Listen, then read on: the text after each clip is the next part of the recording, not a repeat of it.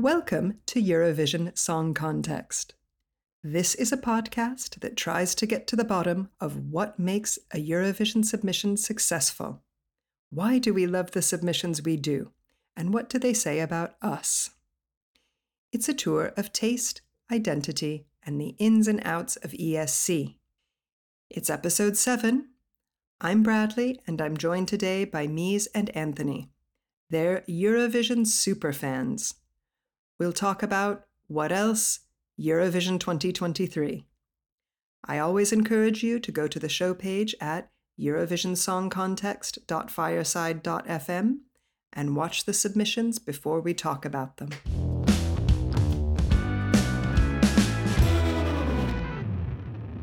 Welcome, Mees and Anthony. I am so excited about this conversation. Hi. Nice to be here, Bradley and Mees. Excellent. Yes. So my name is Mees. Uh, I'm from the Netherlands and I'm 18 years old. I am a Eurovision fan since 2015. Yeah, so since last year I go to the the host cities every year. So yeah, that's very cool. So, how many have you been to now? How many host cities? You've been to all of them since 2015, is that right? no, I visited only um, uh, Rotterdam for the second semifinal in 2021 Mm. and uh, Turin last year. And I'm going to Liverpool. Excellent. He's going to Liverpool. Yes. He's he's got tickets, much to the chagrin of people who did not get tickets. Maybe I won't Yeah. rub it in. I won't rub it in. Anthony, and can you tell us a bit about yourself? Well, I'm a 34 year old Greek guy, uh, been into Eurovision as a teenager when everyone in Greece was into Eurovision in the start of the 2000s. Mm. Um, right now, I've only been able to visit Torino last year. I'll be also in Liverpool, and I also got tickets for semi-final too. Oh, that's excellent. Oh, that's great. Mhm. Um, how did you how did you both find the ticket buying experience this year? Because that's going to be on everyone's in everyone's thoughts. I'm pretty sure everyone agrees it was horrendous. Um, I was lucky to find my ticket the next day, actually, when it's supposed to be sold out.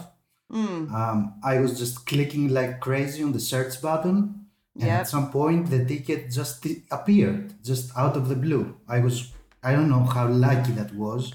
Some cancellation, someone didn't have enough money on their credit card, but that was me that took advantage of that. That is that's very lucky. And which shows will you both be going to? I will be going to the first semifinal and the second semifinal, both are live shows. Wow, both the live Yes, shows. yes. Oh, it's amazing. Anthony. I'm only going to be on the Semi 2 live show, which is also the one where Greece participates. So I'm pretty sure our luck has run out through me, so I'm pretty sure Greece might not go through this time. Okay. Okay. Fair enough. Um, I wanted to ask you both. So, what your first memories of Eurovision are? I guess. Uh, for me, it was in 2001. I barely knew what Eurovision was. I was 13 years old already. Um, and I remember some family friends saying to me that, oh, you have to watch, tonight we might win. I'm like, watch what and win what? Um, so we ended up watching it, the whole family, friends, and we ended up third. And that was the year with Antique and Die For You, that iconic ethnic Greek sound. Yeah. Um, and this is actually when Greeks really started getting into it. Mm, mm, Cool. Okay. And Mees, how about you? Well, the first thing I remember about Eurovision was in 2013 when I was watching the Junior Eurovision Song Contest for the first time in my life. How how did you end up watching Junior Eurovision first? How was He- that your he was a spring? junior. fine, fine. Well, I don't know. It was just um, a, a, a very popular TV show for um, yeah young children. Uh, so it, it was like very hyped on TV on the children channels, you know. And um, so I watched, and um, yeah, it, it I don't know. I was directly like um, completely like uh, fascinated by the just by like the Eurovision feeling, you know. hmm hmm Do you do you feel like Junior Eurovision actually transmits the same feeling as adult Eurovision? I actually think yes. If you are, yeah, I think yeah. Okay. And um, you are both in countries that like presumably like really care about Eurovision. I don't know. Like, so I, you know, I was in Italy for 12 years when they didn't participate. So I watched a lot of San Sanremo and then England, which, you know, just does whatever every year except for last year. So, you know, at no point in my life have I thought like, oh, maybe my country will win. That's never happened to me. So do you do you both go in with that kind of thought like, oh, well, you know, my country's going to win this year? Or what what is my country sending this year? Or oh no, my country is sending the wrong thing this year. Uh, well, for me being Greek, in that the the era between 2000 and 2010, 11, somewhere around there, it was the era where we always did well. Like pretty much top 10 every year. So um, people really wanted us to do well back then. Today, I don't think the interest is that high anymore. There's a lot, lot of things factoring in, but I'm pretty sure the majority of Greeks don't even know what's going to happen this year, for example, yet. Because the fact that we haven't selected our song, yeah. we haven't revealed our song, rather, doesn't help either. Mm. Mm. How about you, Mees? So, I, like your question was like, um, what do I think about the? Like, do you do you get excited? You're from a country that can actually get excited about its entry, right? Like, yes. no one, no one in Britain ever, except for last year, was like, "Oh, we're so excited about our entry. Like, maybe we'll win." didn't happen. So, I mean, I'm in a world where I can only really be excited about other people's entries, but you can mm-hmm. actually be excited about your own. Yes, uh, definitely. I think um, like the last years, let's say the last 10 years, the Netherlands really uh, sent great entries. And um, mm-hmm. yeah, they became really popular in the Netherlands, especially Duncan Lawrence, of course, who won in 2019. He wasn't popular in the Netherlands before he participated, and everyone was complaining about it. But then his song was published, and it was so like everybody was just so surprised, and then he won. So yeah, very great, actually. mm. Thanks. yeah, um, I hear that song now in the United States. I live in the south of the United States by accident. But um, I hear that song. I hear Arcade in the checkout when I'm when I'm checking out with my groceries, which I think is like a little bit bizarre to hear like a Dutch song, you know, like the Dutch Eurovision winner. But I will say yeah. that I find that song crazy depressing. like like I hope that the, the the Dutch songs don't say anything about the Dutch character because like you know there's some there's some depressing Dutch songs out there Mees like De yeah. last year and yes. like Arcade and oh my goodness like and the okay. deep afterwards and this year's is also a bit depressing i mean as yeah, an outsider i can definitely see what you mean bradley yes for sure yeah i want to get me some like some sunlight and maybe something yeah. to cheer him up i don't know but yeah well, like uh, it's yeah. currently very dark over here it's like snowing and very cold so uh, uh-huh. i think we definitely need like uh, some sun in liverpool maybe even though it rains always over there i guess but do either of you have friends that like eurovision well, back in the day when everyone was watching it, all my friends were also watching it. I remember having uh, viewing parties uh, at the, while I was studying at the university in Athens. Everyone would watch it. It was a big deal for everyone. But lately, it hasn't been the case, and I really, really literally have to drag my friends over at home, promise them treats or whatever, you know, whatever will bring them in, so that I don't end up watching the final by myself even my ex girlfriend was like, "You're paying too much attention to this thing." I'm like, "Have you already forgotten how big that was like 15 years ago?" It's like yeah. completely different times right now. Yeah, that's a little sad. Mm-hmm. Well, it's the truth though, and Greeks will yeah. will tell you that aside from that Saturday, some people might watch it. Sure, it does some big numbers still, but the whole preparations and the pre-Eurovision period doesn't even exist in the media or doesn't get much attention at all. Well, maybe that's okay. Maybe you just have Eurovision friends. So that's like how the yeah. rest of us survive, isn't it? Exactly. your Eurovision exactly. friends. That's that's what I'm doing at the moment. Excellent. Yeah. Excellent. And so, um, Anthony, can you just recap the golden age of Greek Eurovision? Um, yeah. Because you mentioned, so I, I, mean, I have told you that uh, for me, every year is the golden age of Greek Eurovision. because um, my son, who is six um, and Mhm. started watching Eurovision when he was probably three, Greece is always his favorite country, bar none. And he doesn't know it's Greece. It's just like every year he's like, that's my favorite song. And it happens to be Greece. So yeah, in our house, really? every, yeah, yeah. I mean, I think it was, it was, you know, Stefania with her walking up the invisible steps or whatever. I think that that was probably a shoe in if, if you're, if you're, if you're six, that's, that was going to be a winner. But um, but yeah, yeah, no, no, we always love Greece at our house. But yeah, Oh. go, go go ahead and tell us about your golden age, so no one forgets, in case I as if they had. But yeah, I just want to say that the fact that Stefania also looked like a Teletubby might have helped, right? that purple full body thing, she did look like a Teletubby, and she's also Dutch, part Dutch means, right? Yes. Yeah, that's Mhm. true. She actually lives here in the Netherlands. So Yes, she speaks better Yeah. Dutch than Greek, but we love her here in True. she, she brought us back to the top 10 after uh, eight years, if I'm not mistaken. So that was a big deal for her and for us, at least for the fans. Um, so, right, back to your question. I did reference it a couple of times already. Greece is participating since like 1974 um, we've never been we've never finished above the fifth place until Antique did the third place in 2001 so it was a long a long period of average placings or bad placings and the interest was coming and going. But with Antique and uh, Elena Paparizou obviously at the leading vocals back then uh, and that ethnic Greek sound that original memorable song um, many people still think that 2001 Die For You should have been the winner. They still do, and they did back in the day. There's a um, kind of an urban legend in Greece that, oh, we just didn't win because we weren't ready to host next year. Ah, if, right. if you're guys into those uh, conspiracy theories, I don't believe it, obviously, but I do think we deserved it. In any case, that was the spark that ignited the competition interest in Greece, and as a whole, we started taking it more seriously, even the public broadcaster included.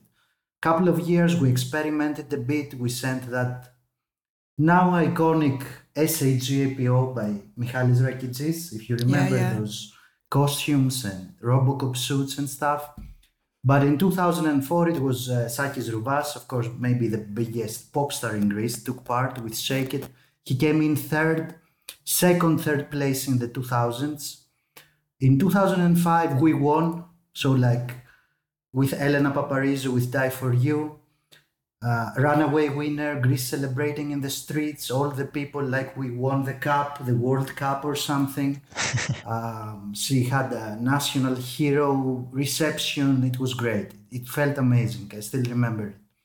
After that point, it felt like if we're not in the top three, it's not a success, right? Because we've been in like two top threes and one waiting like a span of four years, which is crazy if you think about it. We did have consecutive top 10 finishes for a long period of time until about 2011. Uh, Kalomira, in the meantime, had the third place. Greek ethnic bobs, lots of dancing on stage. It was like we found our niche. We had found what makes people vote for Greece. And we shouldn't forget that back then it was televote only, which really mattered. There were no juries. People liked what Greece sent. People voted what Greece sent year after year after year. So that is basically what was happening during the 2000s.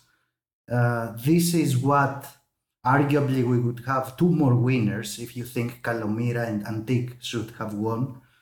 Um, and after that, it was just downhill from there. And I'm still expecting for the time that things are gonna turn and Greece will be the powerhouse again. Although it doesn't seem very uh, hopeful for the time being.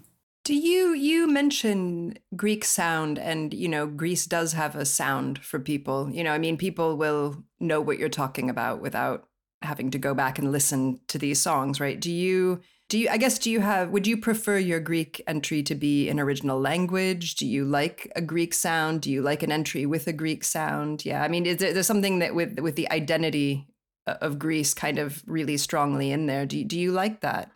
Uh, personally, if you ask me, it's it's about sending the song that has the possibility to do best.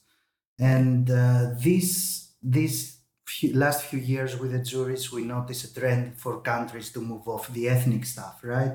Yep. Uh, and Greece is apparently doing the same now.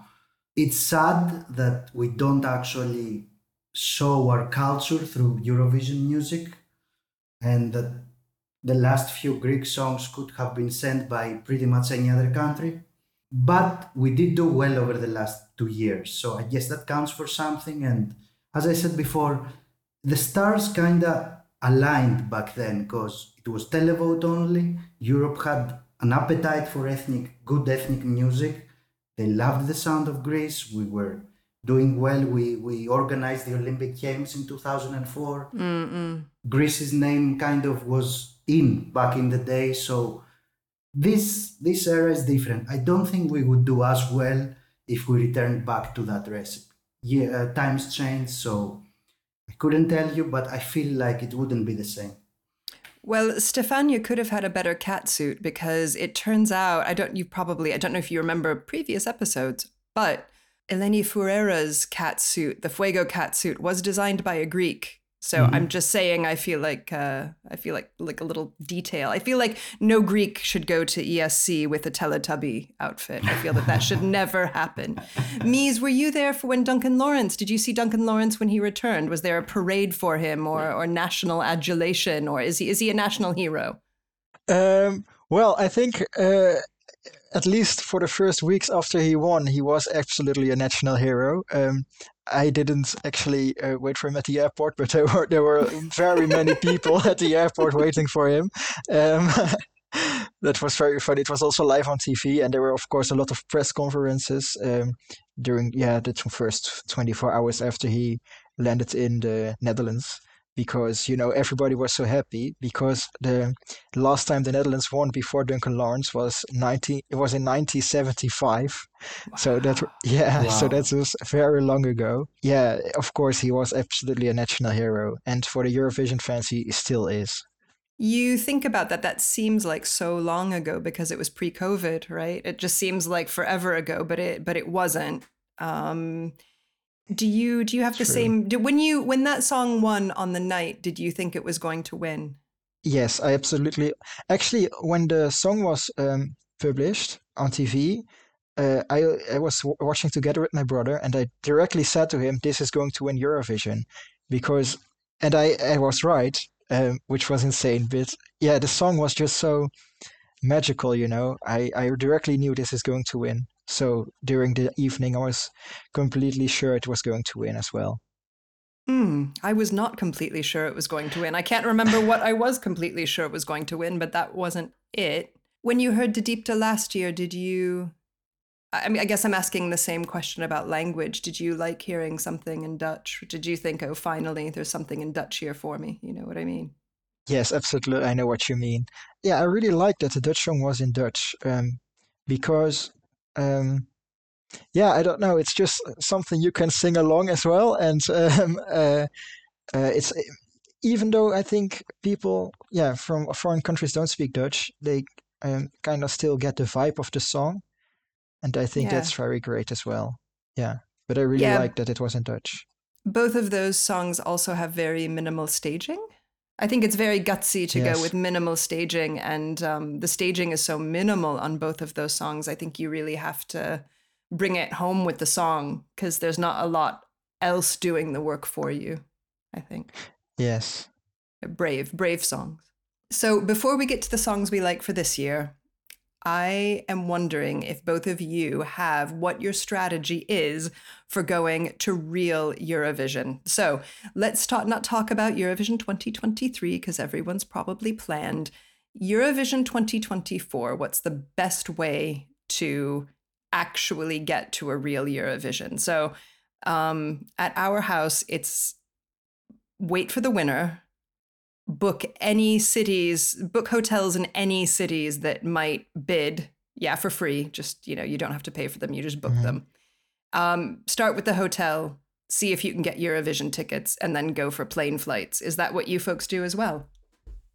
Well, that's a very good strategy. Personally, this year, I don't think I'm even gonna wait for the winner.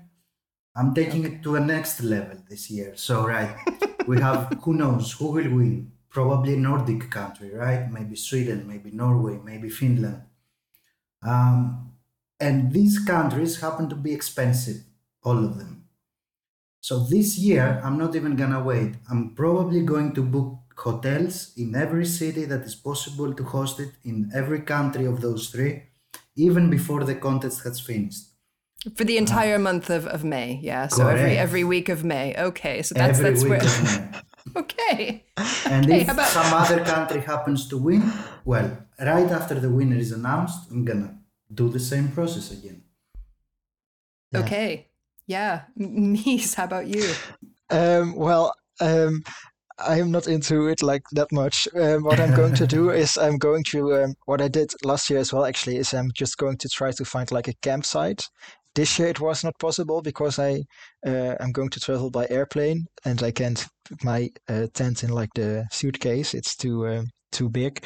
But um, I I'm, I I hope next year I have a driving license and I can um, just drive to the host country and uh, I will bring just a tent with me and I will try to stay somewhere as cheap as possible.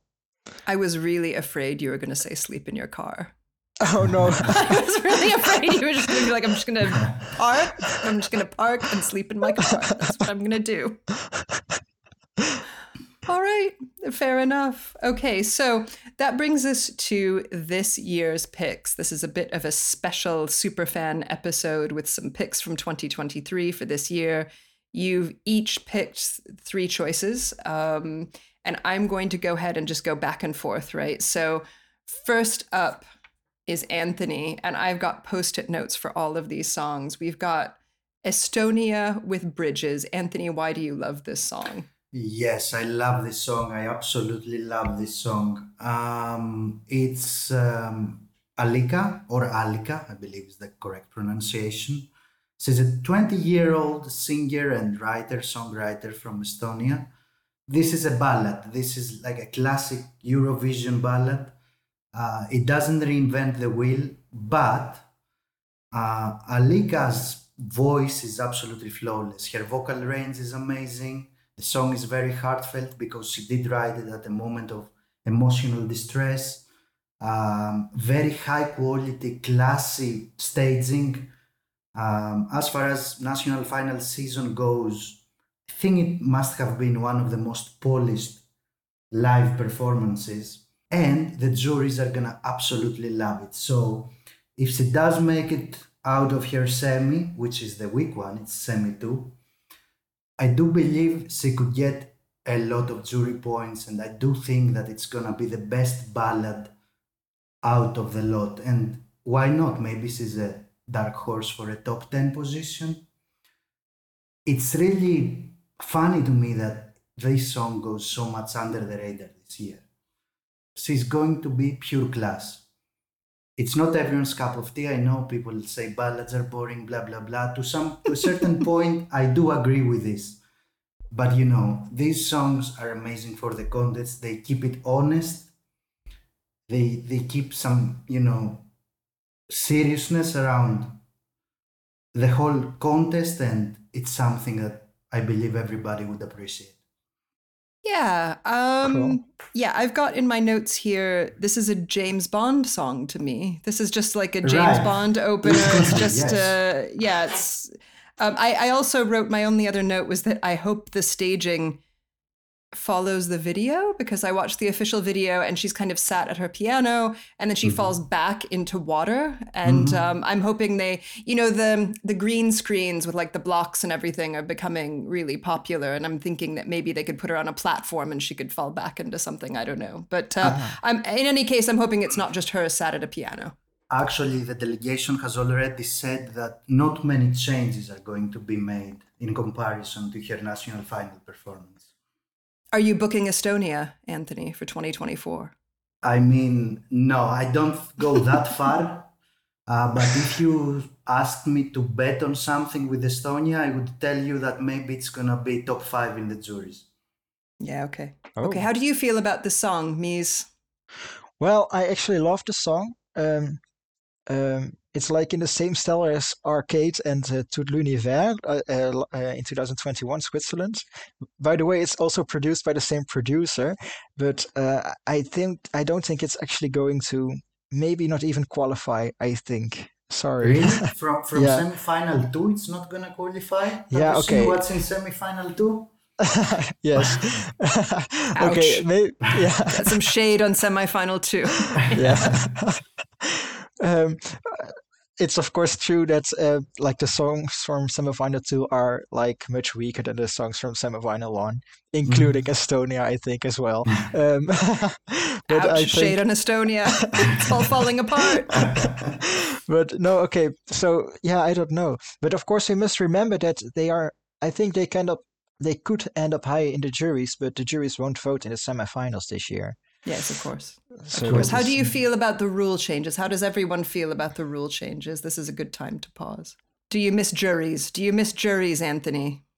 I'm not sure if I miss the juries or not. I'll have to see what the results of a televote only vote is going to be because the public sometimes gets it right, sometimes gets it wrong, wrong. But the same thing happens with the juries as well. So I do believe it's good that they remain in the final to make things a bit more balanced.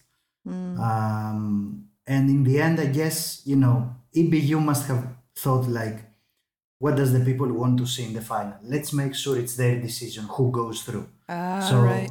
if that's their line of thinking, I don't disagree with it at all. How about you, Mees? Do you miss a jury? Well, um, I- I don't really know yet, of course, because I still don't know which countries are going to uh, uh, qualify this year. But uh, I've compared some of the last uh, semifinals of the last years, and I just compared the results with the like the, the official results and the results if the results would have been calculated as the as the new rules. And I was kind of shocked that, for example, Australia in 2017 ended up in the top 10. But if the res- if the jury wouldn't have been voting in, the, in their semifinal that year, um, they wouldn't even have qualified. So like, you know, I don't know. Yeah. Yeah, I think there's lots of examples like that. I think there's lots of examples like that. So great. So we're going to move on to one of uh, Mees's choices, and that will be Finland Cha Cha Cha. This is, this is, yeah. Go ahead, Mees. Why do you defend this song, please? Why do you love this song? Um, well, the first time I heard this song was just on the street in uh, Vienna. I went there for like a Eurovision party with Leon, another Dutch guy in uh, that I that I know. It's he is also a fan of Eurovision. I met him last year in Turin, and he lives in Finland. And he just had his phone, had the song on his phone, and he just played it. And I was like, "What the f- is this song?" but um, I must say, I think in the audience, everyone will just be screaming "cha cha cha" like like the clapping with Biti zdrava last year. I think that is just, yeah, I don't know. It's just going to be, um, yeah, just the entire audience will be like screaming cha cha cha. And yeah, that's, I think, why I like the song so much. I'm already looking forward to do so. I've got for this, I've got this is so dark and like the stage uh, dark and aggressive. That's what I've put. I've put I have to get over the start of this song. The end is good. and he clearly can't like they'll have to do something different with the staging or, or will they? Will he be in a giant poofy lime green i don't know dog collar in a in a boxing ring? Is that going to be possible? Like the staging the staging for the video is so is at such an extreme level like the show staging would have to match that. It can't be less can it anthony? What do you think? A part of what makes that such a good performance, I believe, is the staging itself, to be honest. I, I do quite like how chaotic everything is, and I do like the dancers very much. They're like actors in it. They don't just dance, they like participate in the in the whole spectacle.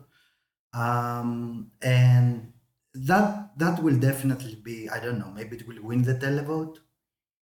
Uh, it- it's something that will you think that you cha cha cha is going to win the televote i'm so think- now i'm frightened to not have juries i'm suddenly i'm suddenly very afraid I mean, if the juries wanna tank them, then the juries will tank them. But I do think it's a, one of those songs that makes you wanna pick up your phone and you know vote for them, right? It's it's definitely mm-hmm. not a song that will just brush through your mind and you will not you will not think about it. It might yeah, it's memorable. it's memorable. It's memorable. Exactly. Especially, I suppose, if it gets one of those, if it made it to the final and it got one of those undesirable places, like in the middle, you know what I mean? Like that, like it's gonna make it. You're gonna remember it, even if it gets put in the middle of, of a final performance. You're not exactly. gonna forget it. Mm-hmm. Yeah, it is true. Okay, here we go. Anthony's turn. Queen of Kings, Norway. Yes. We've got Alessandra with Queen of Kings. Alessandra Mele. Um, actually, she does share birthday with Alika. It's the same day, same year with Alika oh. from Estonia. Yeah. Um, that's a fun fact for both of them. Uh, but that's not the reason I chose this song. Um, she was born in Italy. Her father is Italian. Uh, that's why she looks kind of Mediterranean herself and so powerful and strong and uh, not Nordic at all, I would say. However, the song is very Nordic. It's that has that quality in it, uh, the way it's orchestrated and and everything. It's about female empowerment. Alessandra herself is bisexual, so her experiences has factored have factored in the creation of the song. That's another fun fact about that. She was another runaway winner, kind of like Alika in Estonia. She won both the international jury and the televote, very easily the televote. Another very polished performance, Eurovision ready, although Norway has said that they're looking into changing things up a little bit and they're going for the win. I'm not sure if they will win because it's it's not a song that we haven't heard before, right? It is catchy, of course, it's very Eurovision friendly. It does remind of other songs that sound like this. Yeah, for sure. I mean, even Sweden's last year uh, Melfest from uh, Klara Hammarström, was it? Running uh, over the hills, whatever the name was, sounds kind of similar to that. But uh, I think she makes, she's one of the reasons that Semi 1 is so strong along with Sweden, along with Finland, and all the other bobs that we have in this semi. And it should just go through on a televote only night for sure. So casual viewers will probably love it. Um, and we we are seeing here in the finals. She's very young, she's very fresh, and she seems to to really really enjoy it. Uh, Mees, how do you feel about this song? Well, what Anthony said, um, it's a very catchy Eurovision friendly song. Uh, but I don't think this will win actually. But I, absolutely, this will do well in the final. By the way, um, but yeah, I don't know. It's I love the song, but it won't win. Oh, mm-hmm. sorry. I wrote down. I wrote down. Um, Lord of the Dance. Yeah. So to me, this is like some Irish dance, like da da da da da da da da da da da. I know there's yeah. something about it that um, it, it, sounds like power metal without it being power metal. Yes. At the beginning. Yeah, okay, I can see that too. Mm-hmm. I can see that too. Yeah, it's and there's like there've been quite a few female warriors at Eurovision, so I feel like she's going yeah. to have to amp up her her female warrior. I don't know what she's going to do for like armor or whatever whatever whatever people do. I don't know. The first um, thing I um, was reminded of when I saw her performance was Ruslana from 2004 in Ukraine with wild um, dances. Yeah, absolutely. Mm-hmm. Absolutely. Mm-hmm. Your picks, Anthony, by the way, are a little bit dark. I didn't realize this about your personality, but speaking of dark, like you you you've got some dark choices. This I wasn't expecting this from you. Uh actually I don't say that way. I was expecting you guys to comment on how simple those songs are, how they are very Eurovision friendly and nothing groundbreaking. Because I'm a simple guy, I'm an old guy. Oh, well, I'm in my 30s, so that's when old I, for Eurovision. Yes, exactly. Yeah. So the time when I got into Eurovision was a simpler time as far as musicality in Eurovision went. So I don't need much to like a song. I just want to to see it and just enjoy it. I think as someone who is a mother tongue English speaker, I'm very spoiled to have people who speak English with me, right? So this is a perfect example, right? I don't speak Greek or Dutch, and yet we're still having a conversation. Mm-hmm. But I, I think I know that in Eurovision, the lyrics can't be like complicated, right? Because everyone has to enjoy the song. So I think here, you know, Queen of Kings, it's a play on words, and so it's a little bit interesting. Like um, a couple of years ago, there was what Alcohol You. Do you remember Alcohol You? Which is not funny. 2020, yes. Oh my goodness. But like, okay, it's got like a little bit of a funny title, a little bit of a subversive title. But like, then you get to the lyrics, and there's like not a lot there for me. Um, as opposed to Duncan Lawrence, where like that song works, like it's um the lyrics are strong enough, the song is strong enough. So I think I give a lot of songs um pass because I know that um they have to appeal to everyone lyrically. So I give this song a pass because it has to appeal to everyone lyrically. Uh, which brings me to Mees's next choice. But uh, I'm a bit afraid of this. Oh no, I'm not afraid. I'm very excited. Croatia. oh no. Let three, which and I'm gonna go ahead and say that the, the name of the song is You Mama picked that one? yeah, it's like Mama St, if I'm Mama correct. Shit. Mama Yeah, Shit. sh- yeah, Mama St. Stu. Defend this song, Mees. Defend this Well, choice. I think it's actually like maybe the worst song in the entire competition.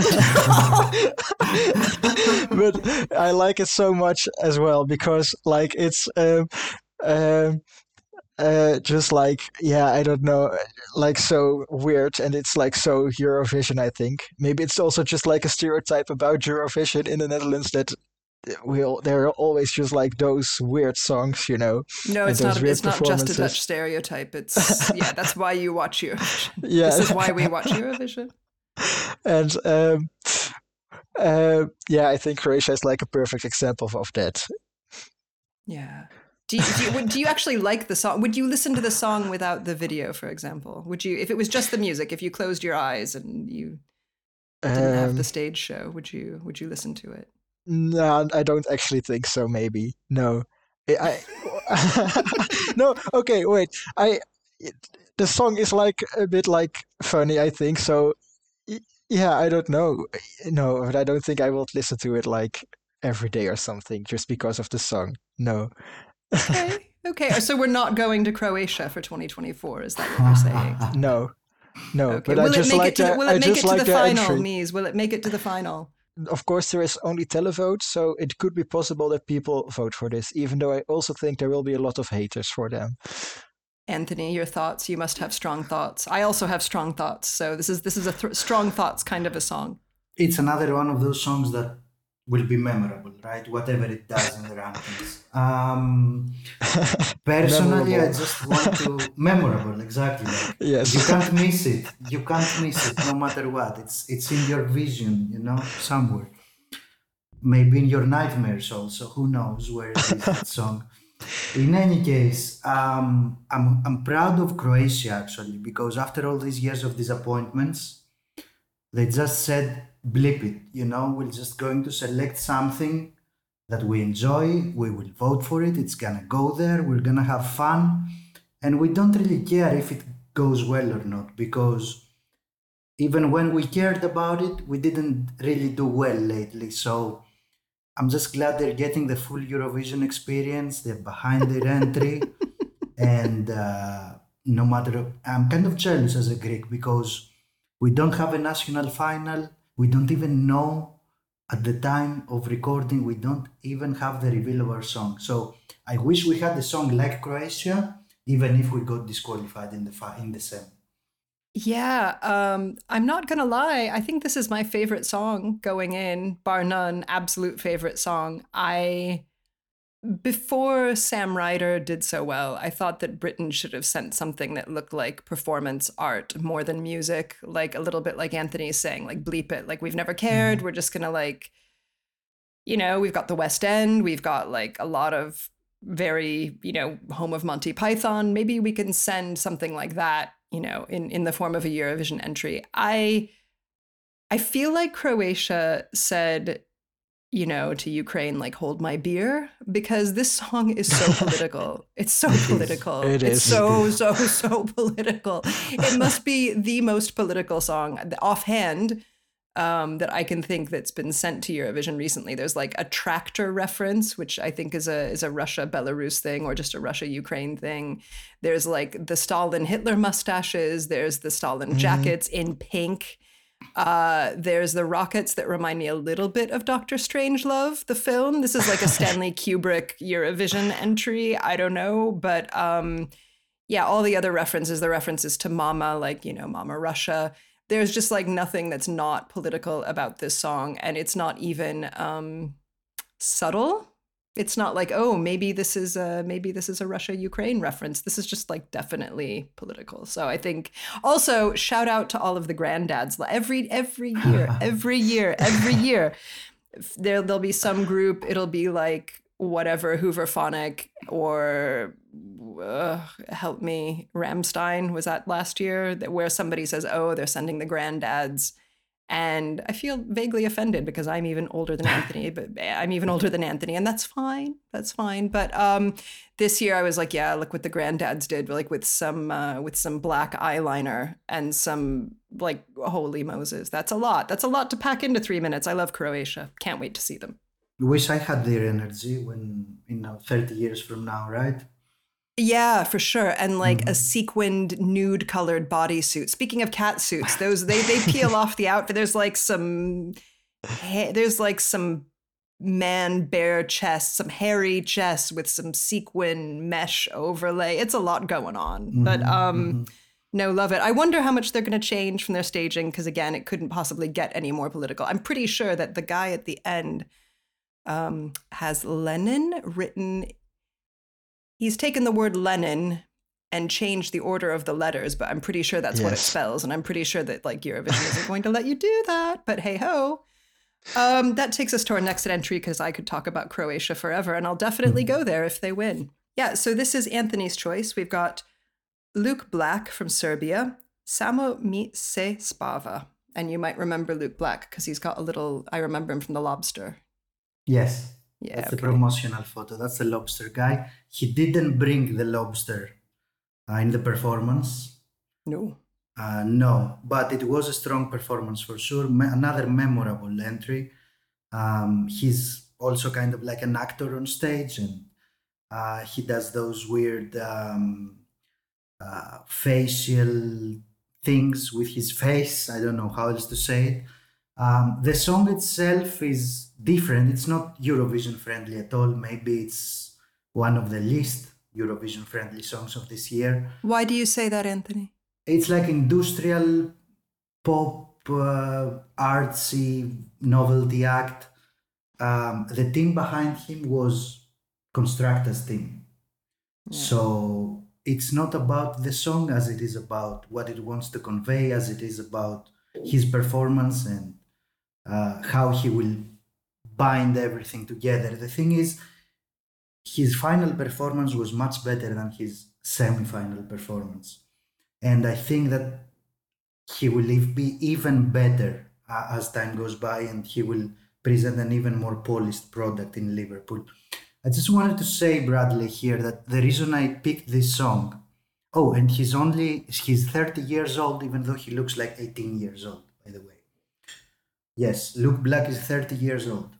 I have this reaction all the time to the women. Who was it that sung that sang "Sugar" a few years? Nadia Natalia Gordienko. She's Gordienko, like yes. sixty-five. She's not. I'm just kidding. but she's like, yeah, yeah. It's even harder to keep up with the ladies of Eurovision than it is with the men. But yes, yeah, he's like everybody in Eurovision looks good mostly. That's true. So the reason I picked this song is not as much as I I do like it, but I just wanted to shout out at Serbia because their national final was amazing this year. It might have been one of the best national finals in Europe this year, and they had like six, seven, maybe eight songs they could choose from, and all of them could be the right choice. I, I just think that the level of competition over there and the interest of the people over there and the ratings it did and how happy they also are with their last two selections. Serbia is an example of how a relatively not rich country can have a very, very strong national final season. How do you feel about this song, Mees? I think it is yeah, okay.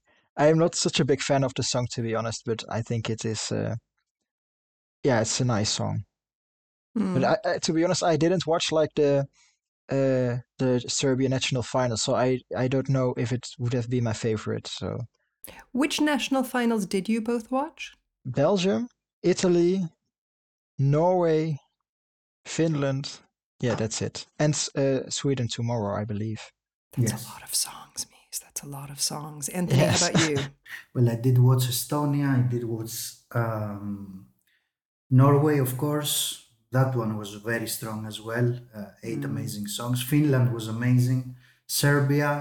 I will follow uh, Sweden tomorrow as well. And uh, I even watched Albania because it was the first one to happen. It happens right before Christmas every year Sure. the festival in Këngës. That's also very. Uh, it kind of tries to imitate Sanremo a little bit with the live music and everything, but it's also very fun. Their entry is very ethnic. It's is. um yeah. Yeah, I'm worried for them. It's a reminder of an older era in Eurovision, that's for sure. It's like Mm. 2005 Yeah. material, but I do like it.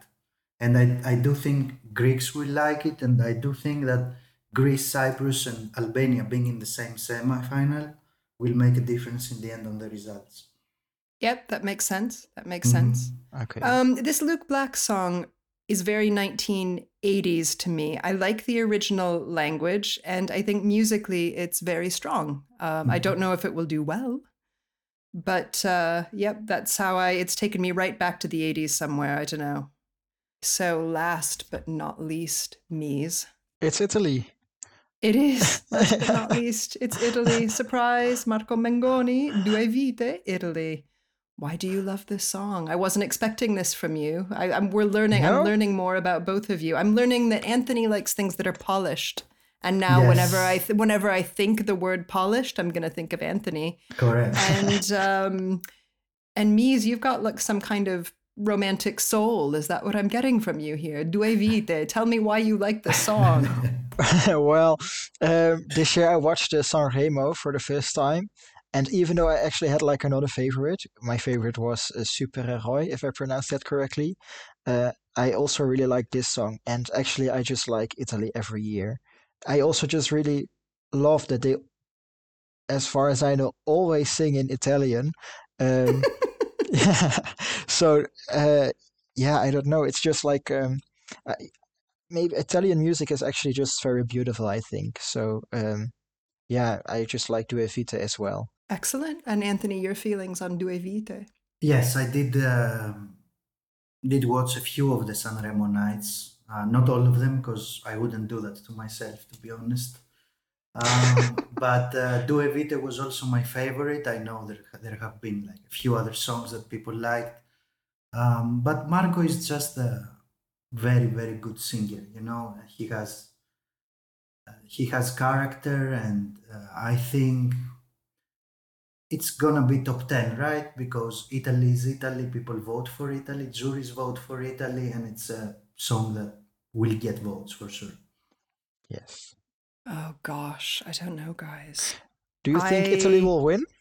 Oh heck no, not with this song. No, Sorry. I not also don't think so. No. I I've loved Italy the last few years. I loved Brividi. Um yeah, I mean I've just loved, loved, loved Italy the last few years. And of course I do speak Italian, so I don't have a language barrier for Italian songs and you know, I feel like a horrible person because if my complaint is the lyrics aren't complicated enough, I mean, Italy's been sending songs with that are very strong lyrically and melodically, and just the whole thing is very, very strong. I think this is probably for me the least strong, the weakest entry that they've sent in five or six years. I think they couldn't have kept going. I mean, it was it's tough to kind of create the kind of quality they have over, you know, just like year after year. This to me is a really, I think what the Italians do well are like very human songs about human frailty. This and relationship frailty. Um, songs like, I guess, John Legend's Ordinary People that bother me in English. That song bothers me. I hate that song. But in Italian, those are kind of those are kind of normal, more normal themes. This is like the the lyrics have all of the you know I'm looking at our house and like the cup that I drank out of this morning or whatever. and it's all of this like really boring stuff. And then it ends with, you know, like, you're not here. And, um, you know, this might be the last song I write or whatever it is. These, this is like a real typical Italian song for me lyrically. The details are just personal enough. So it feels like your relationship and it feels like yeah. a dysfunctional relationship. It feels like if I was singing in English, it would be a completely different song. I would just be like, it's time for breakup, Seville, but not in Italian. In Italian, it's like we're gonna hang on to this, even though it's dysfunctional and we're really angry with each other. But like, I love you and whatever. Um, so I like I like that humanity that that that Italian brings to just like relationship songs but it is it's just there's just like a lot of these in italian. There's just like a lot yeah. lot lot of these. And i like marco mengoni he's great. Um so yeah i don't know. I i did want to write though he does sing about his metallica shirt which i think is an which is an adorable addition you know like the metallica shirt which is a little bit like that johnny cash t-shirt from a few years ago um but he also it also had never occurred to me before i listened to this song Mees that the italian word for hangover is hangover. really? yeah. So now I'm asking you, Mees, what is the Dutch word for hangover? Well, that's kater. okay. And Anthony, is there is there a Greek word for hangover? Well, we just call it hangover. Okay, right. Okay. It's been imported but from English. I'm yeah. pretty sure there must be some kind of translation in Greek. There's always some kind of translation. It just doesn't come to me now at the top of my mind. All right. Well, if you if you have a, a Greek version of Hangover, I, I do. I was like a little bummed out that Italian imported that. It had literally never occurred to me. Mm-hmm. Um, but I hope it does well. I mean, it's top top ten top ten territory. It's it's it's yeah. If that were my relationship, you know, if I were having a break, I don't know. If I were having a breakup right now, maybe it would it would strike me differently. I don't know. I hope they do something with the staging, or or it'll get lost there in the middle somewhere. It will also be interesting to see what they will cut off because it's five minutes long. So, oh, well, the middle of the relationship, Anthony. Some part of that, like, I don't know. I mean, yeah. I guess it'll just be like that, that, you know, beginning, middle, and end where it's like we met and we knew it. This, if you looked up the lyrics of the song just for fans, it's not quite that pedestrian, but it's it's in there. Yeah, they'll just, they'll, find two minutes to cut out, I hope. Mm-hmm. Um, mm-hmm. I hope they put mm, uh, Mengoni in something that doesn't look like a silk, a silk gilet, like a, no, like I, I don't know, some of the staging and the stuff, I don't, yeah they can do better. So, since you have both been to Eurovisions, we're closing out now, and I would like to ask you what you think the best way to spend Eurovision week is if you happen to be going to Liverpool and you don't have tickets. Yeah. So for all of the listeners that may not have got tickets, what what what's your suggestion for how to just like just slay Eurovision week? Well, it's gonna be an amazing time, that's for sure, no matter whether you have tickets yes. or not. That that goes for every Eurovision every year. Uh, being in the stadium is like the smallest part of what makes Eurovision great. It's the interactions with all the Eurofans and all the new people that you meet. That's what makes Eurovision uh, so unique to someone visiting. Because let's not forget, Eurovision is a TV product, first of all. It's not made for concert venue as a, as a spectator although it's still amazing, it's just not quite the same as watching it on the TV. Uh, in any case, I know Mees might know more about it, but there are viewings, uh, screenings, like in theaters, cinemas. Uh, there is obviously the Euro Club. If you can get a spot there, I think it's sold out already. Uh, there's the Euro Village, which will be full with fans every day for a week. You can always just go to a pub with a few of your Eurovision friends and enjoy the show there or just dance uh, waiting Are you a Saturday. dancer, Anthony? Are you a dancer? Uh, I'm looking at your top three and I'm wondering. Well, um, I can see myself dancing to Queen of Kings or Cha Cha Cha or those campy stuff like that. Especially if, if you lubricate me a little bit, I'm a better dancer than so, yeah, yeah, most most Eurovision fans like a little bit of lubricated camp. I'm with you. Most Eurovision fans, it's like you look we look each other in the eyes and we know we know what we need. Now, if Marco Mengoni wrote that song, I would listen to it. I would buy it and I would vote for it. Yes. Mees, how about you? What's your advice for people who don't have tickets? Well, um, I think you could just go to the host city and if maybe make a lot of friends over there, as I did well as well last year. And um, if you don't have tickets, I think you can just go to the Eurovision Village uh, in Liverpool. Um, there will be like big screens where you can watch the show, and there will be thousands of people over there. So I think that is actually great to do. Maybe it's even better than being actually in the arena. I do agree with that.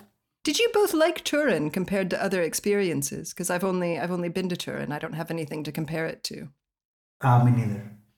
But oh, uh, I, I, actually, I've never been to like another Eurovision village before because the only Eurovision I went to before Turin was Rotterdam, but it was COVID, so I there was no Eurovision Ah, village. right, mm. right.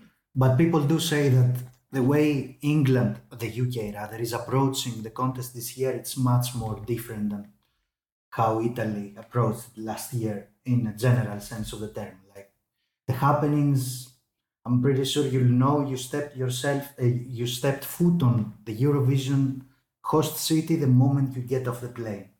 In Torino, if you didn't see the other fans, it was like Eurovision wasn't happening. Yeah, I mean, I, I will remember a memory that will stay with me is that, um, again, because we had my son, we waited to the last minute to go to the grand final at Eurovision Village and it was closed. I mean, there were 3,000 people stuck outside, Mhm. which is kind of fine because with a small, I mean, we, we knew to expect, you know, we, he wasn't going to, asking a six year old to wait three hours through the voting finals is hard enough, much Right. less like three hours to get in or whatever else. We knew it was going to be tough. But on our way back to the hotel, the people that had been locked out, it was just like um, bell bottom. It was like the craziest outfits. It was like sequins and spangles and tears and makeup and glitter and agony and ecstasy and like people happy to find a TV to see it together. But it was like I just remember seeing the entire like it was like the entire it was like ABBA. It was like but multiplied by there was just like people in bell bottom pants and there yeah it's like yeah it was crazy but worth it completely worth it completely worth it, but people still struggled to find a venue to watch it they couldn't get into the stadium or the Oh. Eurovillage, right? Oh yeah, and I'm going to hold that against Turin until forever because Exactly. they because is- because yeah because Italy does better for the World Cup, of course. They they've, they they will have some big screen TVs and venues just sitting around. They do this. They do this for the World Cup already. So the fact that they didn't for Eurovision, I was really disappointed with. Yes, yes, it is. the- Um, I'm hoping that Liverpool, of course, does better because even the hosts are a bit different. You know, the hosts are a bit less telegenic, a little bit older, a little bit, um, you know, Graham Norton and and I think it's Hannah Waddingham from um, Ted yeah, Lasso. from Ted Lasso, yes. Yeah, these, this is it's. Um, I don't know. I, I think some of these decisions are really shrewd and really intentional. Right? It's a different kind of a Eurovision. That's what I'm getting. They they know what they're doing. Yeah. Mhm. Um, I think that Denmark is going to make it into the top five. I didn't give anyone my three favorites, but um, I just wanted to say I think Denmark is going to make it into the top five. I just wanted to add that. And um, I'm also hoping that Verka shows up. That's my other dream for this Uh-huh. Eurovision is that Verka shows up. And maybe and maybe Go_A. I'm hoping that those people Yeah. all show up. I hope there will be a lot of references to Ukraine in general, actually. Yeah, it's only fair. Yeah, that that's the way it should be. That's the way it should be. Um, do you ha- do you folks want to put in any hopes and dreams for Eurovision, or hopes, dreams, and bets for Eurovision 2023? Anything that you hope is going to happen?